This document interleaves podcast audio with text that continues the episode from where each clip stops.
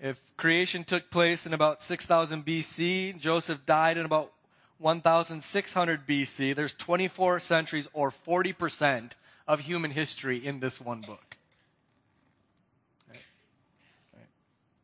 Joseph is about 2,400 years after Adam.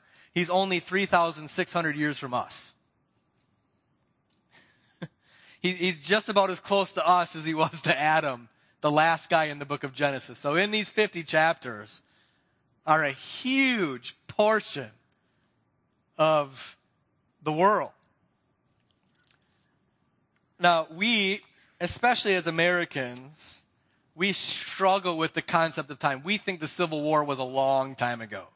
As Pastor Jeff said, we, we think the founding of basketball was a long time ago. There was, I don't know if he's still alive, but there was a guy in Indiana who was conceived when his father was 80. And then his um, father was conceived likewise when his father was 80. It's true story. And, and um, so just two generations and that guy's family puts him before the Civil War. Just two generations in that guy's family. So we struggle with these long times.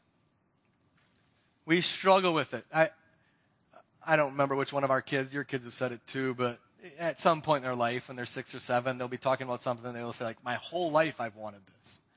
As if six years is a, right? In this book are 24 generations. 2,400 years, 40% of human history. It's a long time in this book. A lot of ground is covered in this book. And why was this book written then? Why, why do we have scripture? What's the purpose of it? What's it for? Well, look again at Genesis 1 1. What do we begin with? In the beginning, God. This book, the Bible entirely, is given that we might know God. That's what this is for. If you come to the Bible for any other main purpose, you're coming for something other than what it's intended for. You come to the Bible to know God. And you come to the Bible to know you, to know us. John Calvin said knowledge is found in two parts knowledge of God and the knowledge of self. And you cannot know God without fundamentally knowing yourself. And when you want to know about yourself, you always want to know about God. This book is about God. We come to this book to know God, which means, of course, you cannot know God apart from God revealing himself. We know that in creation, we'll get this in a minute, in creation, God has revealed himself. But because of our sin, and again, we'll get to this in, in a much more, we, we suppress this truth. We will not know it. God must reveal himself by his spirit, and even that, or by his word, but even that's not enough. Because you come to this book on your own terms, and you will fashion a God in your own image. You need God's spirit to even unveil this truth for you. And that's what God wants to do in this book. So in Genesis, we begin with creation, with God creating all things. The, the pinnacle of this creation is man. We come to know ourselves, male and female, to have fellowship with God. And yet we know that this fellowship was broken because our forefathers, Adam and Eve, Adam, our federal representative, the one who represents us, fell in sin, and so we're born in sin. And now we are born at enmity with God apart from Him, dead to Him. We don't want Him. We don't like Him. We would have nothing to do with Him. Some of you are students right now, and you've been students, all of us have been students in the past, and you've written papers or whatever, and, and let's say you wrote one for science. When you wrote those, you likely it wasn't in your mind to write it from a biblical perspective, to include the glories of God in it explicitly. How could you write something for school and not be explicit about God? It's because we're fallen in sin. We're born ignoring Him. We want nothing to do with Him. Sin has destroyed everything. In Genesis 1 and 2, we have the creation, and then in Genesis 3, we have this fall. And in Genesis 3.15, I'll close the sermon with this, we have the first hint of God's purpose to redeem his people and this world. And so Genesis begins with creation, with God, with us, with us fallen, and then redemption. There are so many parts of Genesis that are explicitly about salvation. It is a wonder. It is a wonder, a wonder, a wonder, a wonder. And we'll get into some of those in coming weeks. So in, in Genesis, then we have God, we have creation, especially of man, we have fall into sin, and then we have redemption. Right? And, the rest of the Bible then will work out this theme of redemption. How is God going to save sinners? How is God going to redeem his people? How is God going to redeem this fallen world? And ultimately, it always pointing to Christ. That's the point. So God has given this to us in order to know him. And the Bible is true. The Bible is eternal. It is God's speaking to us. Every part of it. We believe that God's word is from God. The Holy Spirit inspired men to write exactly what God wanted written, and He has given it to us and preserved it for us. So why won't we accept it? Why won't we yield to it? Why do we rebel against it? Why, when God is plainly put forth that He created all things by His voice, do we believe something else? Why would we instead even consider that the intricacies of a grass, grasshopper or the movement of stars in the sky are due to time acting on matter, to a big bang. How could we even consider that? Why would we rebel against the creation order? God sovereign over man. Man to be head over woman and man and woman to rule over creation and animals. Why do we rebel against that? Why do people love their cats more than human beings? Why do we slaughter unborn and put our dogs in hotels? Why do we rebel against God's creation order? Why do we rebel against marriage? Why do we rebel against childbearing? Why do we rebel against having our children leave home? Why? It's sin. You can come face to face with your wickedness in this book, maybe unlike any other place in the Bible. That you are fallen, rotten at the core of your being in this book.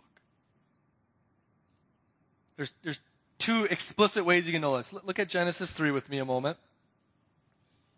In Genesis 3, or 3 1, did God actually say, there, there's the beginning of your rebellion against God. You questioning God's word. You doing this. Don't let yourself off the hook here. But there's lots of other people who believe like I do. There's people with PhDs and all other letters behind their name who believe what I believe. But why do you do it? Because you, you question God. You, you put God underneath you. You won't submit to His word. You want Him to submit to your word. Did God actually say? And turn to Romans 1 if you would.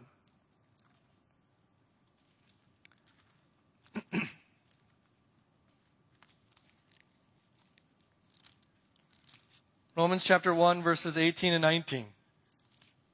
Here is why we are so wicked. For the wrath of God is revealed from heaven against all ungodliness and unrighteousness of men, who, by their unrighteousness, suppress the truth. This is you. You want to meet yourself? This is you. For what can be known about God is plain to them, is evident to them. Huh? Why? Because God has shown it to them. His invisible attributes, His power, His divine nature have been clearly perceived ever since the creation of the world and things that have made, so that we are without excuse. So why, if somebody made something so evident, don't we see it as that? Uh, let me use kids again. You can tell your child, I want you to pick up your clothes, put them in your drawer. It's evident, it's very clear what you've told them. And then you come in and they haven't done it. And, and then they, they say, Well, I, I just thought you wanted that piece of clothing.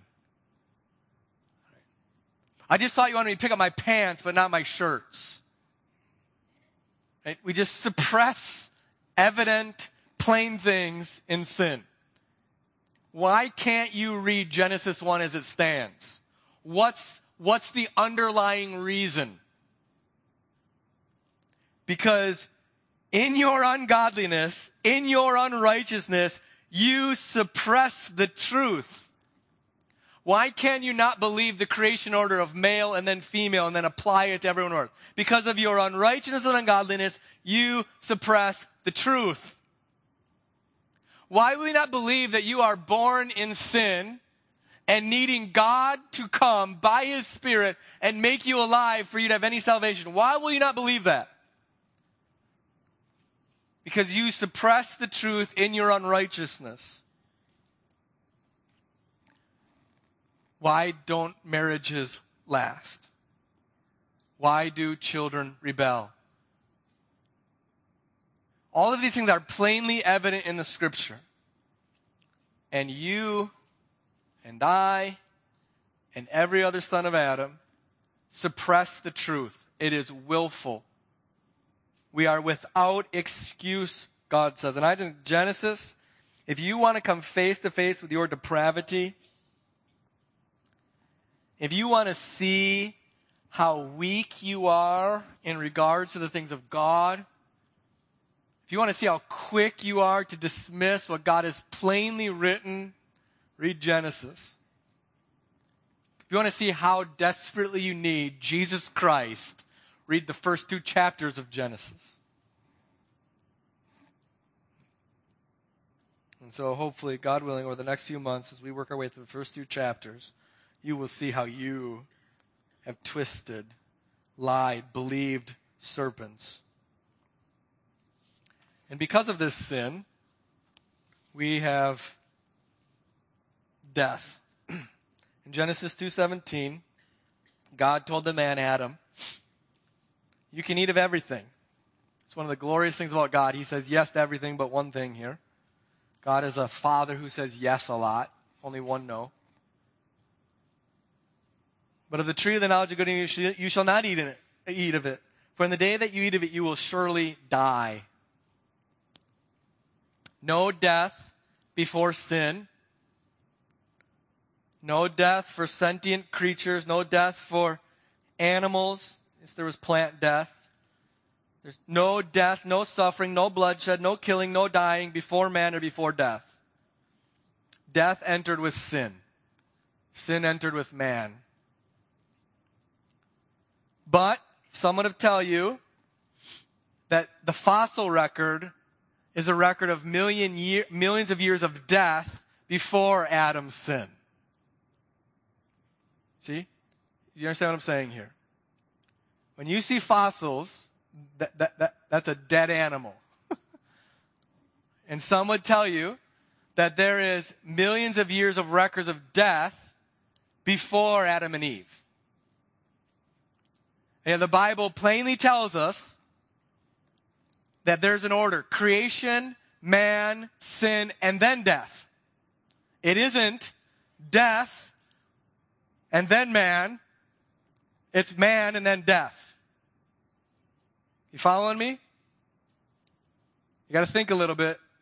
It's too hard. Wake up. What are you going to do with that? What are you going to do with that? First of all, God is not a God who loves death. He didn't create a world with millions of years of bloodshed and death. He hates bloodshed. He hates death.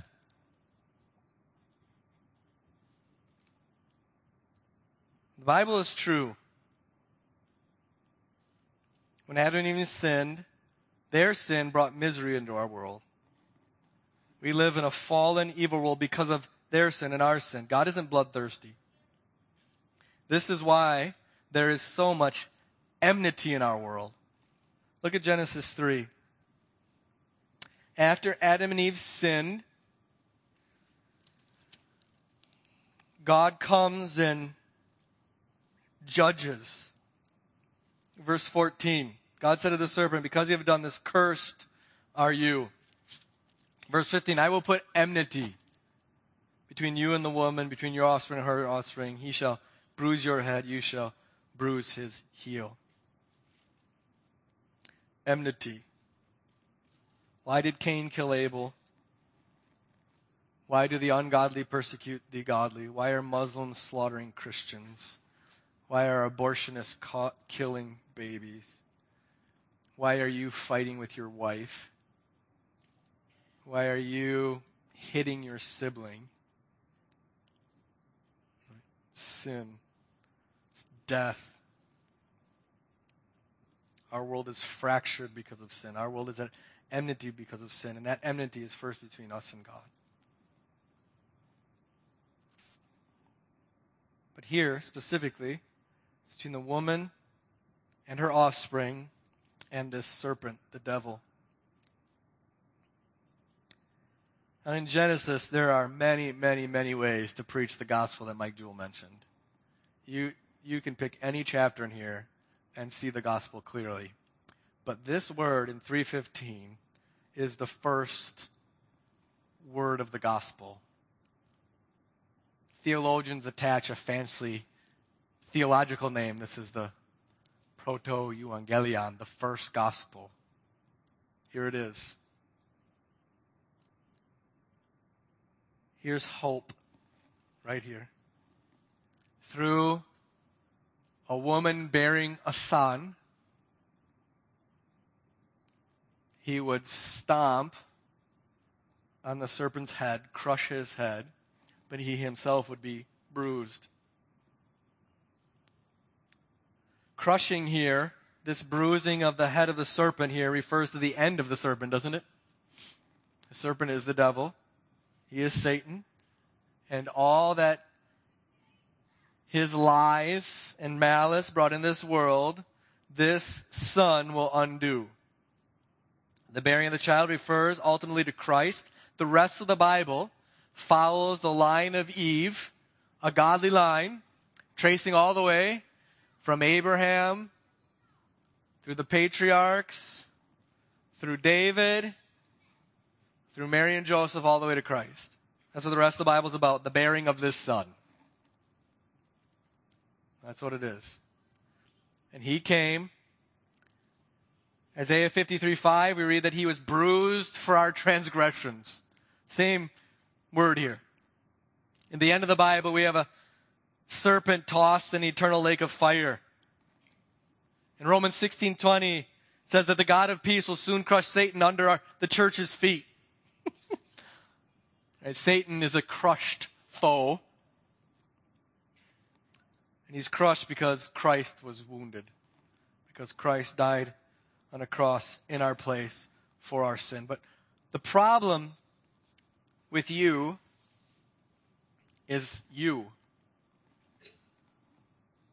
It's inside of you. The problem isn't sin out there. The problem is sin in here. There's a serpent in here that needs to be crushed, whose head needs to be bruised. You have a snaky heart, don't you? You have a forked tongue. You're slippery. This must be crushed. This must be put to death. You can't do it. Not, it's not only that you can't, it's that you won't. You don't want to. You can't do a whole bunch of good to undo this. No amount of holy religious activity will undo this internal serpenty existence. God's Son must come and die and rise and crush this serpent in you. He must remove it and implant a new spiritually alive heart that loves Him, desires to delight Him and obey Him. This is why the Bible often refers to salvation in creation terms. Behold, anyone in Christ, he's a new creation.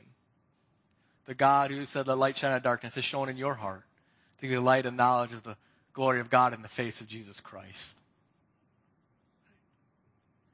You can be saved from this fall, from this rebellion against God, from refusing to believe God's word by Christ and Christ alone. He is the point of this entire book. The Bible says in Colossians that all things were made by him, through whom, through him and for him. That's Christ. Already here in Genesis 1. Bible says that Christ came to redeem all of the sons of Adam. That's him right here. That's us. Christ is the point of this book. And you need him One other thing. Now, we're going to get into, as I said, six 24 hour days. Believing six 24 hour days can't save you. Only Christ can. You should believe six 24 hour days. That's a fruit of your salvation. Having biblical sexuality in, in right ways, man first, then woman, marriage right, childbearing right, can't save you. Only Christ can. But the fruit of that salvation is believing this. The point of this book is to show you and me that God is God. We are His creation. We are fallen in sin. And God has sent His Son to redeem us in this world. And I urge you to believe it. Let's pray.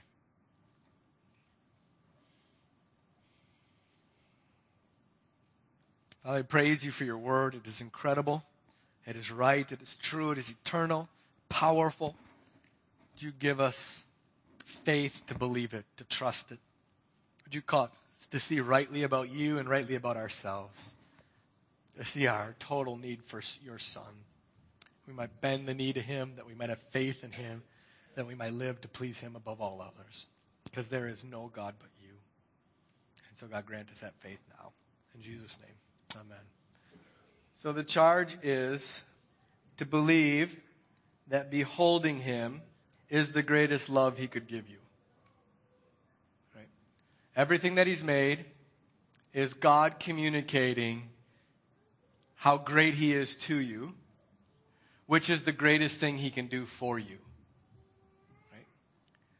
Right? And then God giving His eternal Spirit, unfailing word to you is communicating Him to you, which is the greatest thing He can do for you. So go here knowing God's love written in creation, written in His Word, so that you might know Him, which is the most loving thing He can do for you. Amen. All right. Well, amen. All right. Now may our, our Lord Jesus Christ Himself and God our Father, who has loved us and given us eternal comfort and good hope by grace, comfort and strengthen your hearts and every good work and word. Amen. I love Amen. you. Have a great week in the Lord.